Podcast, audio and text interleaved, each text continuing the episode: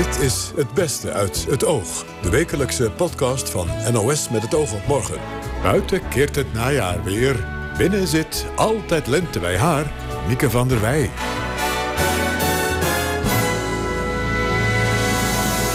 Hartelijk welkom bij onze nieuwe podcast met weer bijzondere gesprekken die we de afgelopen week gevoerd hebben. Wij duiken bijvoorbeeld in een vat vol anekdotes over nederpop met journalist Peter Voskuil. Wist u bijvoorbeeld dit over Oerend Hart? Het grappige is uh, dat die motorgeluiden die je hoort, dat is dus geen BSA. Dus die gasten die zijn er eigenlijk nog zaggerijnig van. Dus ze hebben wel een motor naar de studio gehaald, maar de verkeerde. En hoe beleven Britten in Brussel de brexit... die nog steeds niet is geregeld? Onze correspondent zocht het uit. Nou, de zoektocht naar antwoorden, dat leverde wel een beetje een mistroostig weekendje op hoor. Vol eh, lemon drizzle cake en lauw bier en slappe thee. Maar het was de moeite waard, kan ik je zeggen. En we reizen af naar Syrië, naar Aleppo. Hoewel het dagelijks leven daar nog moeilijk is, zag correspondent Daisy Moore er wel weer toeristen. En ja hoor, er kwam een groep met zo'n 35 Franse, redelijk bejaarde toeristen. Mag er binnenkort geëxperimenteerd worden met kweekembryo's? Dat hoort u allemaal straks. Eerst naar die brexit. Ja, het wordt bijna een cliché, maar het was weer een cruciale week voor die Brexit. Premier Johnson kreeg een principe-meerderheid voor zijn Brexit-deal, maar het parlement keerde zich dan weer tegen de snelheid waarmee die wetgeving moet worden goedgekeurd. Opnieuw uitstel lijkt onvermijdelijk. Hoe beleven de duizenden Britten die voor de Europese Unie werken de zich voortslepende Brexit perikelen? Onze EU-correspondent Tijn Sade zocht het uit. Kijk, omdat juist net Brussel eh, en ook Straatsburg voorlopig eigenlijk niet weten wat de volgende moves precies zullen zijn uit Londen, ben ik eh, de afgelopen dagen, uh, maar eens, ja, je zou kunnen zeggen, ik heb een duik genomen in de Britse gemeenschap in Brussel. Hmm.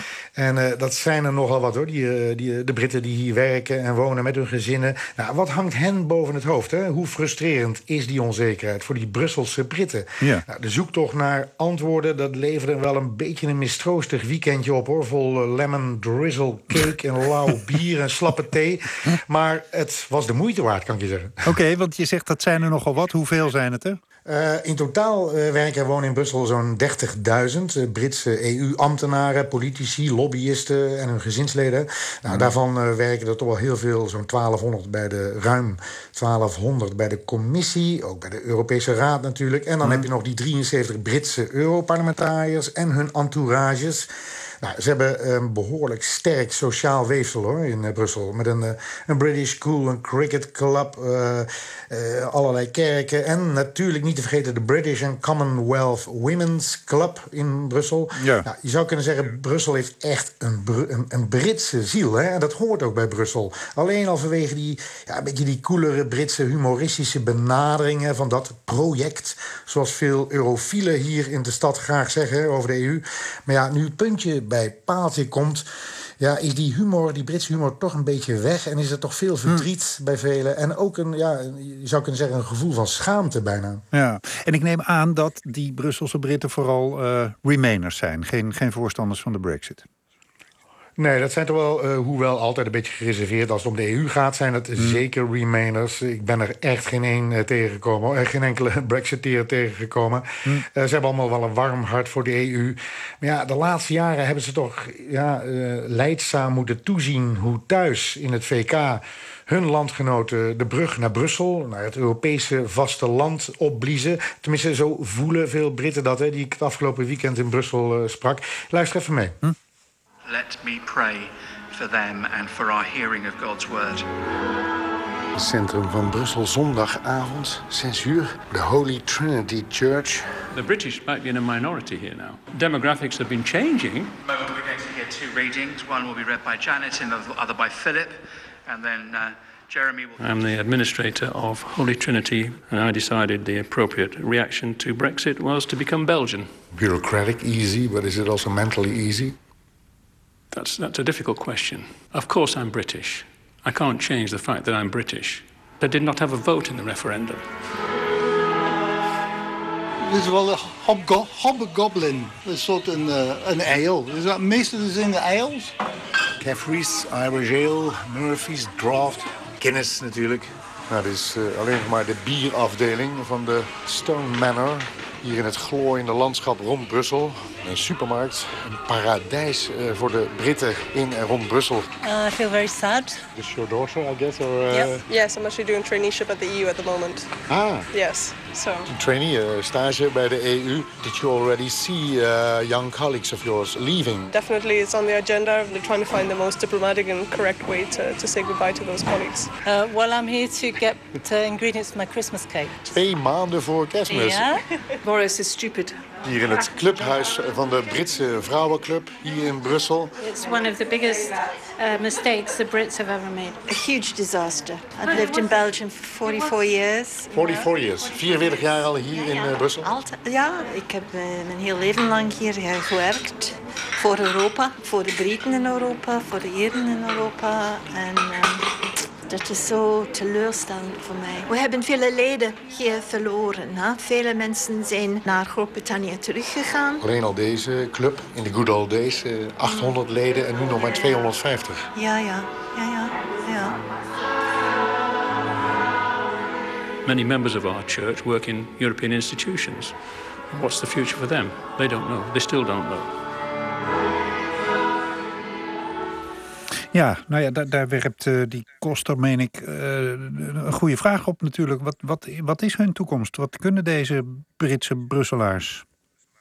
Nou ja, kijk, als je wil blijven... Uh, overigens zijn er dus al heel veel... Uh, met, uh, ja, hebben een voorschot genomen en zijn vertrokken. Hmm. de aantallen zijn nog onbekend. Maar de meest voor de hand liggende optie is gewoon in Belg worden. Hè? je laten naturaliseren. Je hoorde, geloof ik, de kosten... die had het geloof ik al geregeld voor zichzelf. Ja. Ja, een andere optie is... je verzilvert nog snel de ja, zeg maar luxe... dat één van jouw ouders een EU-nationaliteit heeft. Hmm. De jonge vrouw in de reportage met haar moeder in die supermarkt. Uh, haar papa is uh, Zweeds, zei ze. Dus ja, ze heeft ook maar snel een Zweeds paspoort aangevraagd. Dan kan ze natuurlijk gewoon, hè, Zweden is EU-land, kan ze gewoon blijven werken. Hm. Maar ze vertelde ook met veel tristesse toch hoe zij en haar jonge collega's nu al bespreken bij de lunch in het commissiegebouw. Ja, hoe ze zo meteen op de beste diplomatieke manier en met welke ceremonie ze zometeen afscheid van elkaar gaan nemen. Hmm. Dus ja, uh, wat, wat je gewoon heel erg merkt, Chris... niemand in deze, ja, met deze naturalisatieoptie is daar echt trots op. Nee. Ja, het is je kans om te blijven werken. En uh, de teller van de Britten die dat al gedaan hebben... Belg zijn geworden, staat inmiddels op uh, zo'n 4000. Hmm. En dan heb je het over de, de ambtenaren, de eurocraten... maar de Europarlementariërs die gaan natuurlijk sowieso weg. Wat, wat zijn daar de drama's?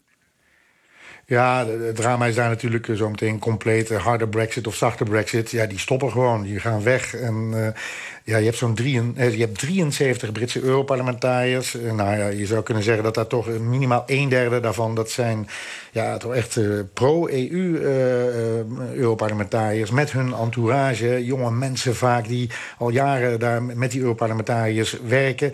Ik heb twee jonge ja, dertigers die voor Labour Europarlementariërs werken... heb ik gesproken afgelopen dagen.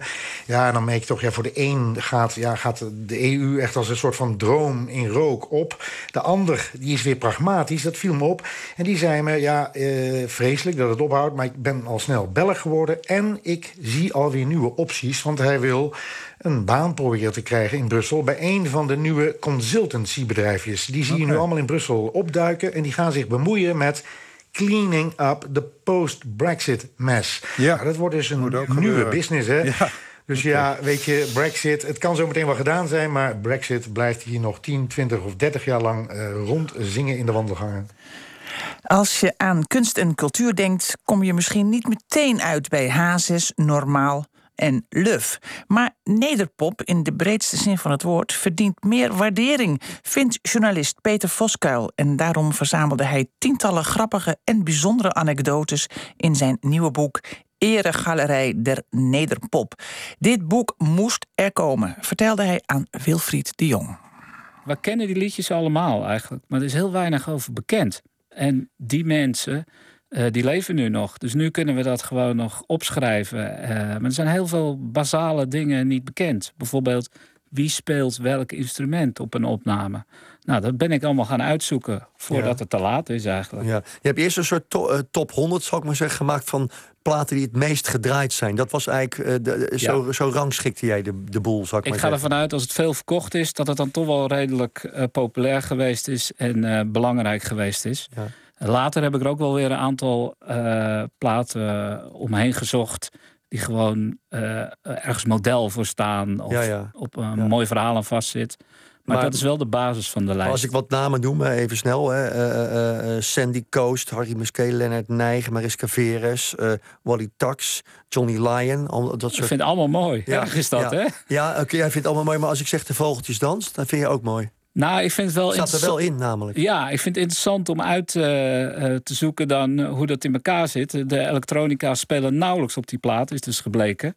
En, en ja, ik ben wel gek op dat soort details, moet ik heel eerlijk zeggen. Ja, en ben je nou bij al die mensen die dus die platen hebben gemaakt, soms al hè, in de jaren 60, hè? eh, Als ze nog leefden, heb ik ze opgezocht. Ja, misschien is het lekker om, om, om gewoon lekker veel muziek te, te laten horen. En dat jij dan zegt wat jij voor specifieke dingen gevonden hebt bij die nummers die destijds uitkwamen. Hè? Bijvoorbeeld Johnny Jordaan, bij ons in Jordaan.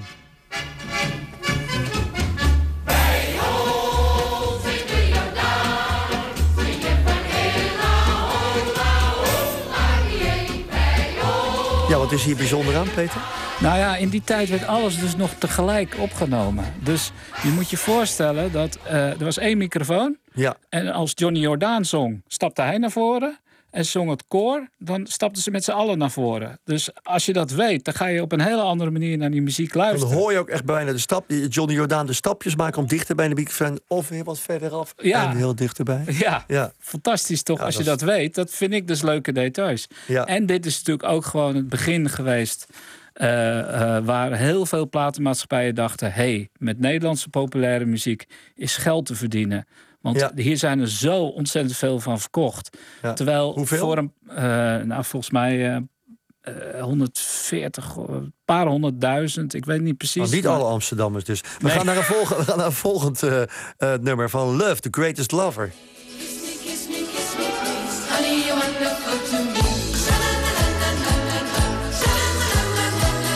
Ja, Als je dat- morgen opstaat, zit hij in je hoofd, hè? Ja, hij gaat er nooit meer uit. Maar het is dat shalalala. Dat is, eh, en het grappige is dat ik er dus achter ben gekomen eh, dat eh, de, de, de zanger, vooral José was goed in het zingen, die vroeg aan Hans van Hemert, de producer, wat moeten we hier zingen? Ah, zing maar shalalala. Had Ik nog had zijn tekst nog niet helemaal Nee, op orde, nee. zou ik maar zeggen. Er stonden geen woorden. En eigenlijk ben ik eigenlijk alles van die tekst vergeten, behalve het shalalala. Ja, Dat, zo zo goed, werkt hè? dat dan. Door een toeval eigenlijk, doe maar even wat. Is Ja. het, en, en dan en dat werkt wordt het aan de hoek van de song eigenlijk. Heel grappig. Ja. Drukwerk, je loog tegen mij. Kaas kwam, was er geen plaats meer in je bed. Je zei, ach, stop jij de bank? Nu heb je je vriend uit je kamer gezet. En mix je mijn lievelingsdrank. Maar ik denk dat ik dit keer bedank. Bekijk het maar. Ja, druk, drukwerk, wat heb je hier voor onderzoek gedaan en gevonden? Nou ja, ik was bij Harry Slinger thuis en die vertelde mij dat eh, de zanger van Drukwerk. En die vertelde mij eh, eh, dat dus oorspronkelijk, hij ging zo in zijn rol op van bedrogen man. Dat hij dus achter dat bekaak het maar, eh, klerenhoer heeft gezongen. En het schijnt dat de, in de eerste mixen, ik ben dit nog aan het uitzoeken, Ja. dan hoor je nog. Want dat hebben ze eruit geknipt. Want ze dachten, ja, dan draait de NCV het niet, bijvoorbeeld. Ja. Eh, eh, dat je daar die k van klerenhoer nog kan horen. Oké, en wat, wat hoor je nu? Eh, Wat zit ja, daar ik, nu? ik heb dus zelf, heb ik onmiddellijk, toen ik thuis kwam na het interview, die plaat opgezet. Ik heb een cd dan. Ja. En daar is hij keurig, daar, daar, Daar is die weggepoetst. Daar hoor ik die K niet. Nee, maar, Maar, dus, misschien zijn er mensen die eerste persingen van een singeltje hebben of zo, die eh, eh, mij kunnen helpen. Ja, dat nou, ze die wel die K mogen o- horen. onmiddellijk eh, eh, dat, dat aan het oog op morgen melden. Zoek, Ja. zoek ons maar eventjes op op de site. En, en, en, want dan hoor je waarschijnlijk klerenhoer. Maar is dat Het zachtjes of hard K. gezegd? Het begin van de K. Dus het is weggeknipt, Ja. maar niet goed. Dus de k. Als het goed is. Maar daar Ja. ben ik dus nog naar op zoek. Oké, dat zit na het zinnetje. Bekijk het maar. Betekent maar. Ja, En die K, die, die zou Die je we graag op een plaatje, op een singeltje willen hebben. die K die zoek ik. Die zoek je. We gaan naar eh, Normaal met Oer het Hart. Ik zeg oeh. Ik zeg ah. Ah. Ik zeg oeh. Ook bij die jongens van Normaal langs geweest? Voor Eh, verhalen? Ja, en, en eh, het grappige is eh, dat die motorgeluiden die je hoort... dat is dus geen BSA. Dus die gasten die zijn er eigenlijk nog zaggerijnig van. Dus ze hebben wel een motor naar de studio gehaald, maar de verkeerde. Ze hebben wel echt een motor gebruikt. Dus niet even zomaar... nee, eh, dat is echt allemaal keurig opgenomen, maar het verkeerde muziek. merk. Daar balen ze eigenlijk nog steeds van. Want, want er is duidelijk, ja, dit, dit is echt voor die worden motorreizigers heel boos. Want er is echt een verschil tussen een BSA of een Norton of een Harley natuurlijk. Ja, schijnt Ja. van wel. Ja. Ik heb er niet zoveel verstand van, maar... eh, En daar zijn, daar zijn de muzikanten vinden dat... We hadden ze toch kunnen weigeren. Zeggen, ja, er moet een andere motor komen. Neem je nog één pintje erbij. Ja, de en dan- verhoudingen lagen natuurlijk... eh, je, mag, je mag blij zijn dat je een plaatje op mag nemen. Hè? Dus uiteindelijk eh, is wel de platenmaatschappij in charge altijd. Ja, hier zeg je wel iets wat voor sommige mensen iets kan betekenen. Ja, nou, nou, nou valt dat nummer voor hun in duigen wellicht, hè? Ja. dat zegt. Ja, ik, eh, soms... eh, eh, maar je kan het erbij denken, misschien een ander geluid. Of Ja. misschien kunnen we een nieuwe mix laten maken. Voor jou, kijk, nu, nu, zitten we even de, de fait divers, zeg maar, op te zoeken hè, rond, rond dit soort muziek. En dat jij er iets uit hebt gelicht, een kleine anekdote erbij, of iets, een klein nieuwtje tevoorschijn tovert. Maar het gaat jou eigenlijk wel om iets groots in dit boek. Hè? Het is niet zomaar om even wat grapjes voorschijn te toveren. Nee, nee, ik vind het eigenlijk best wel belangrijk. Hè? We doen er een beetje lachen. De muziek. Ja, soms ik doe er niet lacherig over. Nou, soms. Je hebt de neiging wel om dat te doen. Tenminste, eh, eh, als je met elkaar, eh, weet ik veel, Ja. over het smurvenlied of zo. maar het is allemaal wel bij elkaar, is het cultureel erfgoed. Het is natuurlijk een prachtige traditie die we nu al, nou, sinds de komst van de 45 toeren single, 65 jaar hebben. En nemen we het niet te serieus? Of eh, eh, nemen het niet serieus? Nee, we nemen het niet serieus Nee? genoeg. Want ik bedoel, eh, literatuur, theater, dat zitten we allemaal te, te bewaren. En ik vind dus dat we daar echt veel meer aan moeten doen. Er zijn dus allemaal mensen die hobbyen van alles. Ja. En die zijn fantastisch goed bezig om dit soort dingen vast te leggen. Maar de overheid, die leunt gewoon een beetje naar achteren. En die denkt, dat zal allemaal wel. Ja. Zullen we nog eentje doen? Ik, ik, Ja. ik heb mijn eerste, mijn eerste singeltje was Lia van de Cats. Maar jij hebt One Way Wind hè, op het boek staan. Ja. Klinkt zo.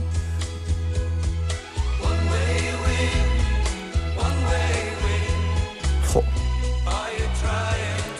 Ik vind het geen feest, Peter, moet ik eerlijk zijn, dit nummer. Maar goed, wa- wa- waarom heb je dat eh, de- eh, erin gezet? Nou, ik sprak dus Arnold Meuren, schrijver eh, en zanger van dit liedje ook.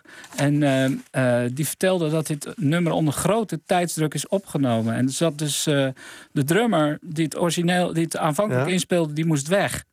Toen hebben ze in allerijl een andere drummer opgepiept... die ergens eh, eh, aan het vissen was op zijn vrije zaterdag aan de En die waterkant. moest dit nummer indrummen. En die is dus met rubberen laarzen in zijn viskleding en hengel en al naar de studio gekomen. En tot op de dag van vandaag kan Arnold Muren dat nummer niet horen... of hij hoort die rubberen laars. Hij hoort een tikje in die drums. Hij schijnt er helemaal gek van te worden. Van nederpop naar iets totaal anders. Embryo's.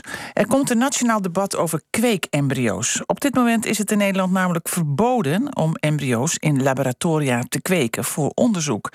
Maar er is een politieke meerderheid om dit standpunt te versoepelen. Ook klinisch embryoloog bij het Amsterdam UMC, Sebastiaan Mastenbroek, is daar een voorstander van. Ja, dat ben ik. En op dit moment kan het niet. Het is verboden eh, in de wet. De embryowet schrijft voor dat dat niet mag. We maken dagelijks natuurlijk wel embryo's. Heel veel embryo's zelfs, maar dan voor voortplantingsbehandelingen. Die worden gebruikt om koppels te helpen om een kinderwens te vervullen.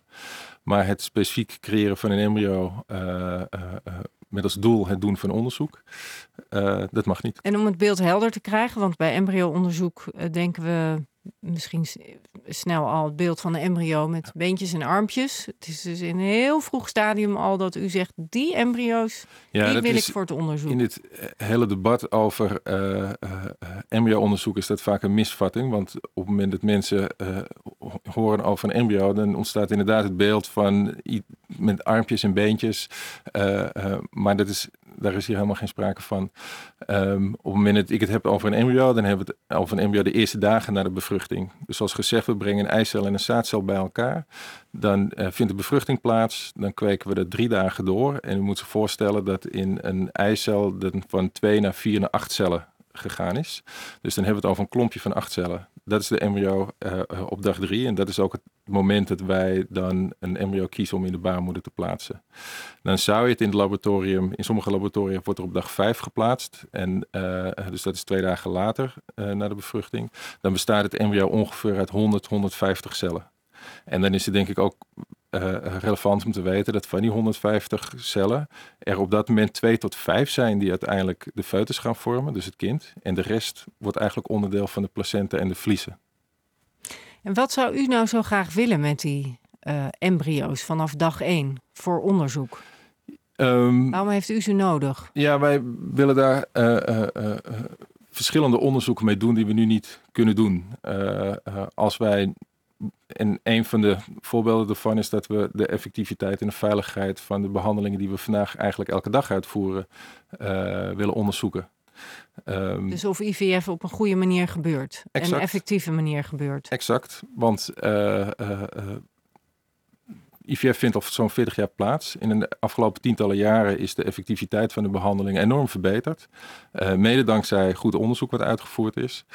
Uh, en die effectiviteit is uh, enorm toegenomen. maar het is nog steeds zo dat een IVF-behandeling in Nederland en daarbuiten op dit moment maar één op de vier keer ongeveer succesvol is.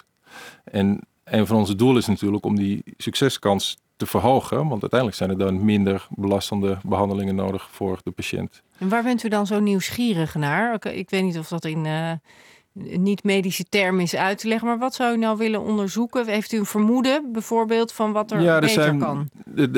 er zijn meerdere stappen in de behandeling uh, uh, die wij zelf uitvoeren die werken, want zo doen we het al jaren en dat is wat we doen. Maar die kunnen nog wel geoptimaliseerd worden. En een concreet voorbeeld bijvoorbeeld waar wij uh, uh, zelf mee bezig zijn, en dat is onderzoek wat op dit moment loopt, is dat we onderzoek doen naar de kweekmedia die gebruikt worden in IVF. Dat zijn letterlijk de vloeistoffen waar een embryo in ligt tijdens de kweek, dus tijdens die drie dagen bij ons in het laboratorium. En wij weten dat die samenstelling van, de, uh, van die vloeistof is belangrijk uiteindelijk voor de embryo-ontwikkeling. En daarmee, uh, uh, dat hebben we bijvoorbeeld ook in een grote landelijke Nederlandse studie aangetoond, die in, bij ons in vijf andere centra gelopen heeft, hebben aangetoond dat de keuze voor één kweekvloeistof of de ander van invloed is op de zwangerschapskans. Dus dan kan je de kansen verbeteren. Maar bijvoorbeeld ook op de uitkomsten uh, van het kind. Maar dat heeft u al kunnen doen, dat ja, onderzoek? dat hebben we gewoon gedaan, want die kweekmedia worden gewoon gebruikt en die passen we toe in de patiëntenzorg. Dus dat is eigenlijk gewoon een reguliere zorg. En nu vinden we bijvoorbeeld in die studie dat er een verschil is in geboortegewicht bij die kinderen. En als ik dan vervolgens wil begrijpen uh, hoe dat werkt, uh, de biologie daarachter, dan kan ik dat niet onderzoeken. Want dat kan ik wel onderzoeken aan de gedoneerde embryo's, maar die zijn vier dagen of ouder. Terwijl die veranderingen waarschijnlijk plaatsvinden in de eerste drie dagen. En dat zijn nu precies de drie dagen die we regulier de embryo's in de patiëntenzorg in het laboratorium in kweek hebben. En die kunnen we nu niet onderzoeken. Dus daarvoor zou je bijvoorbeeld embryo's willen maken uh, uh, voor onderzoek. Om te kijken wat er in die eerste drie dagen gebeurt. Want in het onderzoek gaat zo'n embryo vaak verloren. Of de, techniek die je gebruikt, dan wordt zo'n embryo vernietigd. Uh, en dat doe je natuurlijk niet in de reguliere patiëntenzorg. Dat wil je separaat doen. En dat kunnen we nu niet doen. En een ander voorbeeld is bijvoorbeeld dat we ook ideeën hebben hoe dat kweekmedium of die kweekvloeistof te verbeteren. En als ik nu een verbeterde versie daarvan maak, um, dan zou ik eigenlijk dat willen testen eerst op embryo's. En nu ga je dat misschien testen, dan zou je dat nu gaan testen bij koppels die daar misschien last van krijgen. Want exact. je zou maar het verkeerde vloeistof testen. Ik zou het doen. het liefst eerst testen op embryo's die ik uh, maak voor het onderzoek om te zien hoe die zich ontwikkelen. En die worden dan in het onderzoek vernietigd na een dag of vier, vijf. Uh, maar als dat niet kan, is eigenlijk de stap die heel snel ook in het verleden gemaakt is, uh, dat je naar de patiëntenzorg toe gaat en koppels met zo'n medium gaat behandelen om te zien wat het effect is. Dus je, je, dus je maakt veel sneller die stap, terwijl je eigenlijk zorgvuldiger wil zijn, maar dat mag nu niet door de wet. Dit is wat, wat u er graag mee zou willen. Ja. Nou um, gaat het debat natuurlijk ook over heel veel ander onderzoek. En zijn er ook tegenstanders die zeggen... je moet respect hebben voor de menselijke waardigheid. Je moet ook niet gaan sleutelen aan DNA. Straks gaan we allemaal mensen uh, maken die allemaal heel mooi muziek kunnen maken... of alleen ja. maar super intelligent zijn. Ja. Snapt u die weerstand? Is het inderdaad een hellend vlak? Ehm, nou ja, over hellend vlak zou ik niet willen spreken, maar ik snap de weerstand wel. Maar dat is eigenlijk wel ergens gebaseerd op een, misvatting. En ik denk dat je een beter onderscheid zou moeten maken over die nieuwe methoden die er zijn en over het doen van onderzoek aan embryo's. Ehm, waar nu aan geraakt wordt, is namelijk eh, het onderwerp designerbabies. Wat binnen de voortplantingsgeneeskunde een hot topic is. Uh, uh, omdat dat inderdaad een van de innovaties is die op ons afkomt. En het is denk ik goed om het onderscheid te maken binnen die uh, uh, nieuwe ontwikkelingen waar het om gaat. En het gaat om een nieuwe techniek. En die techniek is dat je embryo's genetisch aan kan passen um, in een heel vroeg stadium. En daarmee de eigenschappen verandert.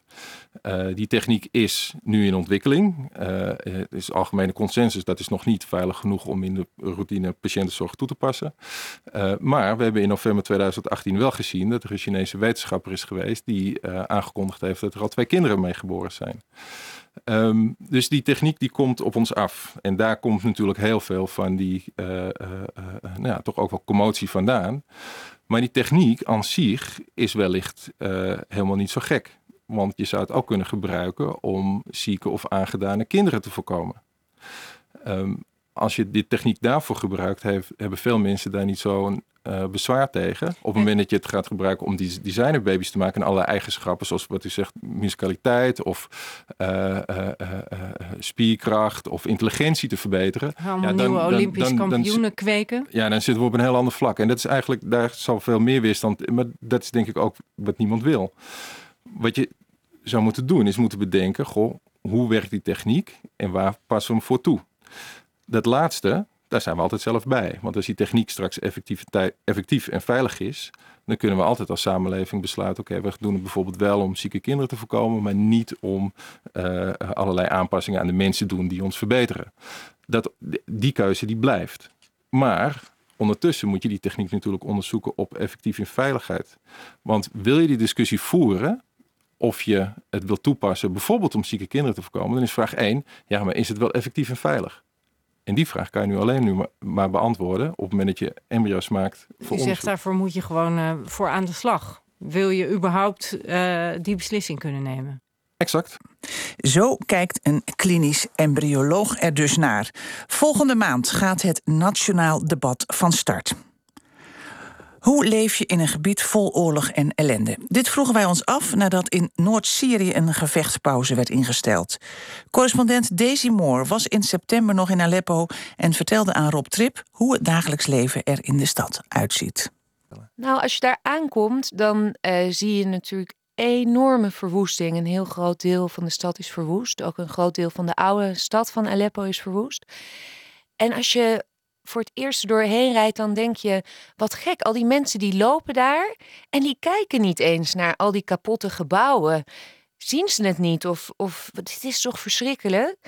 En dan merk je dat je na een paar dagen daar ook loopt en doorheen rijdt, alsof het best wel normaal is. Je bent er zelf heel snel aan. Ja, dat is eigenlijk best wel gek. Je ziet het natuurlijk wel, maar de eerste, tweede, derde keer dat je er naar kijkt, is het zoiets ongelooflijks. En dan, ja, dan, dan gaan de dagen voorbij. En dan merk je dat je ook maar weer gewoon een beetje doorgaat met waar je mee bezig bent. En kan dat? Kunnen zij dat ook? Ik bedoel, kun je gewoon daar je boodschappen doen?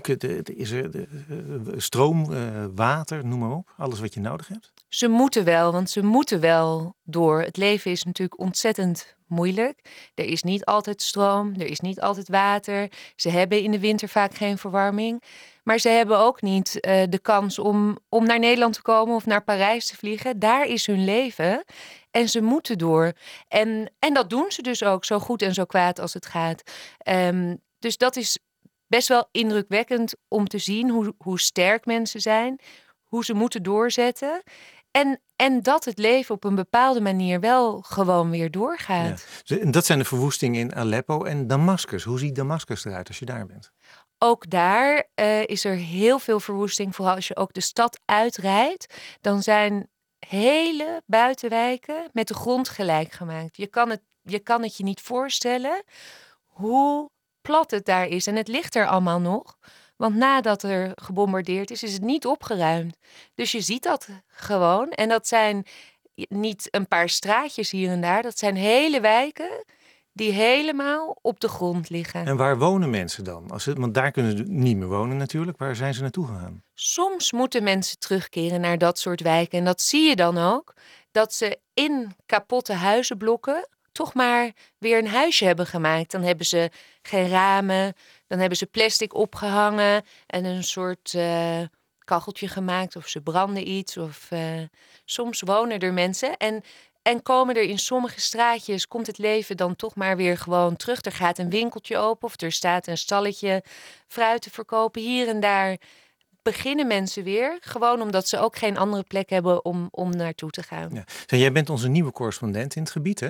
Jij zei, ik was in september zei in Aleppo. Waarom was je daar eigenlijk? Uh, ik was in september daar om, uh, om mee te werken aan een film. En een documentaire van John Appel over het terugkerende toerisme. Het uh, terugkerende toerisme naar die plaats? In Aleppo, inderdaad. Dus de, de focus lag op Aleppo. En ja hoor, er kwam een groep met zo'n 35 Franse redelijk bejaarde toeristen om Aleppo weer te bezoeken. Die gingen naar de citadel, die gingen naar de Oude Soek. De Oude Soek is echt grotendeels volledig verwoest. Ze bezochten een paar kerken, ze bezochten een moskee.